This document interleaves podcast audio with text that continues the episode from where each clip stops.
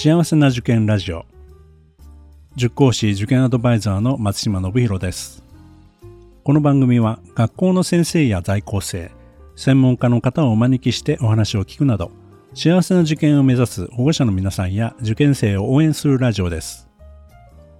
ポッドキャストとボイシーの通常の配信は水曜日と土曜日です。時々他の曜日でボイシーからも配信しています。今回も浅野学園の徳山先生にお話を聞いています。それではどうぞ。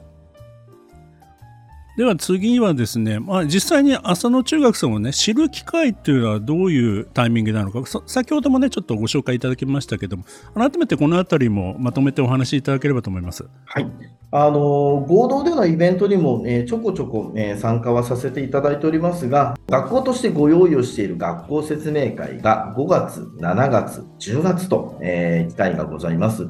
えー、今年はもう、えー、7月までのが終わっていますので、えー、10月の7日と14日に2023年は予定しておりますけれども、えー、最終回のみはですね、え、保護者対象という枠を外して受験生と保護者という組み合わせに、しております。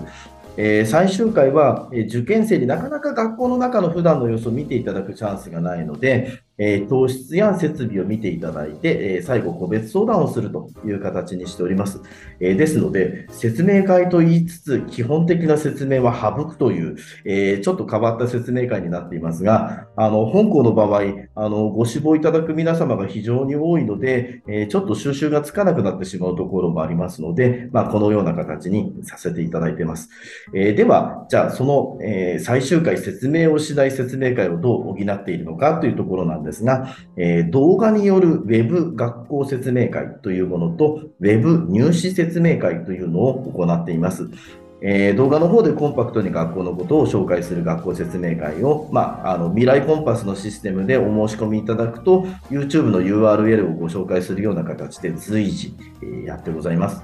でコロナの前は学校で開いていた入試に関する説明会えー、こちらは、えー、コロナを受けまして、ウェブに一本化しまして、ウェブ入試説明会ということで、えー、10月以降に実施を、えさせていただいています。実は今日もですね、その収録をちょこちょこ、え学校ではやっていたりもするんですけれども、えこの秋の公開に向けて、え昨年から、え直すところを、え修正して収録しているという形になります。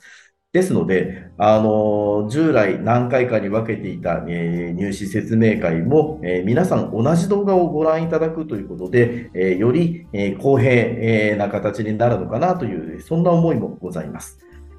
で、あの生徒の動き自体を見ていただくのは、え9月に、え文化祭がございます。え今年は9月の17日と18日、日曜日と、え祝日の月曜日にまたがって行われますが、え、まあ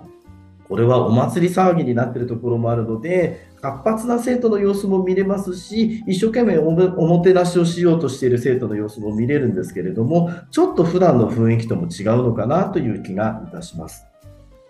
で、あと部活動、えー、こちらを見学したり体験できる機会として、3月に部活動見学体験会というのを、えー、行っています。えー、3月ですので、えーと、今現在の5年生以下対象ということになるんですけれども、えそういったものを通じて、浅野ではこんな風に部活動をやってますよという、えちょっとした先輩のレクチャーが受けられるというような形になります。で日頃はですね、あの建物の外であれば、え今回、おそらく何回かにラジオの収録が分かれるかと思いますが、あの冒頭の方でご紹介させていただいた学校いらっしゃったら、えー、見れますよというのを日頃から、えー、しております、えー、建物の中や授業の方はちょっと、えご遠慮いただいてるんですけれども、え建物の外、え広い運動場や、えその他、緑に囲まれた様子など、学校の様子を見ていただくことができますので、えー、お手すきの時にですね、えー、ぜひ学校に足を運んでいただければなというふうに思っています。運が良ければ徳山先生にお会いできるかもしれませんよね。そうですね。あの、ご見学されてる方を見かけたら結構声もかけてますので、えっ、ー、と、他の教員よりも、ね、出会う率はちょっと高いかなとは思います。ぜひ、あの、番組を聞きましたっていうふうに声をかけていただければ。そうですね、嬉しいですね。はい、きっかけになると思いますんで。はい、あのウェブの、えー、説明会などでも同じようなお誘いをした、えー、直後に来てくださった方とか、今年も実際にいらっしゃいましたので、えー、ぜひぜひお越しいただければなと思います。はい、ありがとうございます。それでは先生、最後にですね、入試に向けてということと、この番組を聞いていただいているリスナーの方に向けてメッセージをいただけたらと思います。えーと、まず入試に向けてです。えー、浅野は2月3日、1回だけの入試で全員を募集しています。えー、ですので、入試日によって難易度の差が違うなどの、えー、複雑な事情は生じません。えですので、入試の難易度というのが安定しています。また、えー、ありがたいことに大勢の方が受験して、くださっていて、えー、一方で2月3日という、まあ、1日、2日の後の入試ということもあって、え合格される方も多めに、え合格発表しております。えですので、えバランスが取れていまして、えちょっと人気が上がったからといって、急に難易度が上がったり、えー、朝の難しそうだからやめとこうかなという方が増えてきて、えー、志願者が減ったといっても、あまり、えー、難易度が下がらない、え、そんな入試になっています。え、ですので、ゴールポストが勝手に動かない、え、しっかりした入試が行われていますので、えー、巷の、え、入試の難易度の情報に惑わされないで、えー、しっかり浅野の、え、合格に向けて準備をしていただくとよろしいのかなと。えー、でこのあたりのポイントについては先ほどちょっとお話をした Web 入試説明会で実際このあたりで合格をする、えー、こういったことが、えーポイントになるという説明があります。ただちょっと説明の動画が長いですので、保護者の方に先に見ていただいて、ここぞというところをご子息と一緒に見ていただくのがいいかなというふうに思っています。えー、でまあ、そんな風にありがたいことに決して優しくはなくてそれなりに難しい戦いになっているわけなんですが、えー、大勢の方が受けている関係上ちょっとしたミスを食い止めるだけで大きく順位を上げられる可能性があります。えー、過去の問題を解いて問題の分量やバランスになれるよう取り組んでいただけると、えー、非常によろしいかなと思います。えー、木をてらった問題が少ないため、えー、よくいろいろな塾さんで浅野の対策はあまりしなくて大丈夫というふうに評されがちなんですが、えー、結構時間的な制約もありまして、えー、逆だと思っています。浅野のための対策は他の学校を受験するときの無駄にならない対策になりますから、えしっかり取り組んでおくと良いだろうというふうに思っています。えー、自分の実力をしっかり出し切れるよう、えー、準備をしていただきたいなというふうに考えています。えー、学校は6年間の大切な居場所となりまして、いつかふるさとの一つになる。えー、その学校生活の6年間で、えー、大切なものを見つけてほしい、えー、この、え大切なものを見つけてほしい、大切なものを見つけようというのは今の、え校長の、えフレーズでありまして、まあ、6年間の学校生活で仲間であるとか、自分の進路であるとか、えー、自分の目標とすることをしっかり見つけてほしいという、そういう思いが込められています。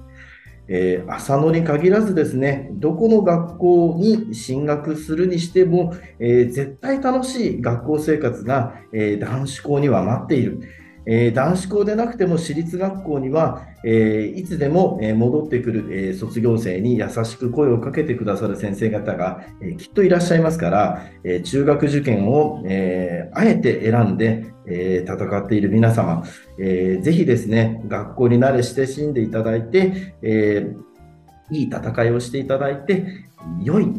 中学高校のスタートを切っていただきたいなと、えー、そんな思いでおります。えー、私どもに、え協力できることは、えー、精一杯させていただきますし、あの相談会などで、えー、見かけた際には、ぜひお声をかけていただければなというふうに思っています。徳山先生、本当に今日はありがとうございました。まあ、中学受験って子供にとってはね一生に一度だし親にとってもすごい貴重な経験にはなると思うんで、まあ、一緒になってやっぱり子供の進路を考えていく、まあ、そのためにはやっぱり保護者の方も子供も受ける学校は必ず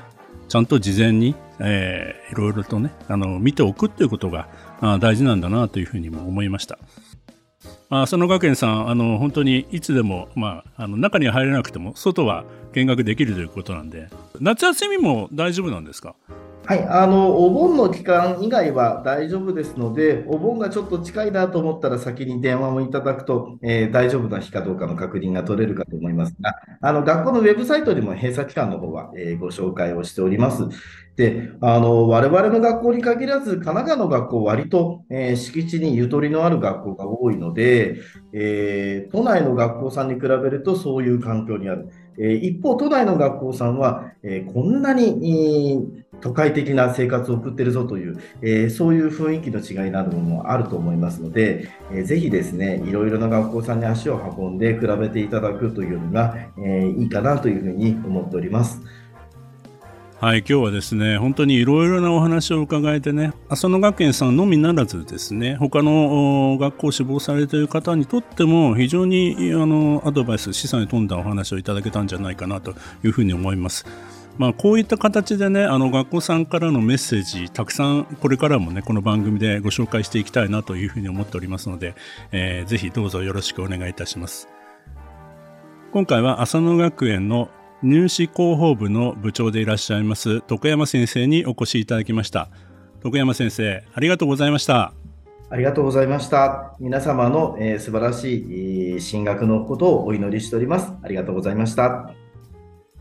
徳山先生のお話というのは2月3日の1回のみの入試を行っている学校としての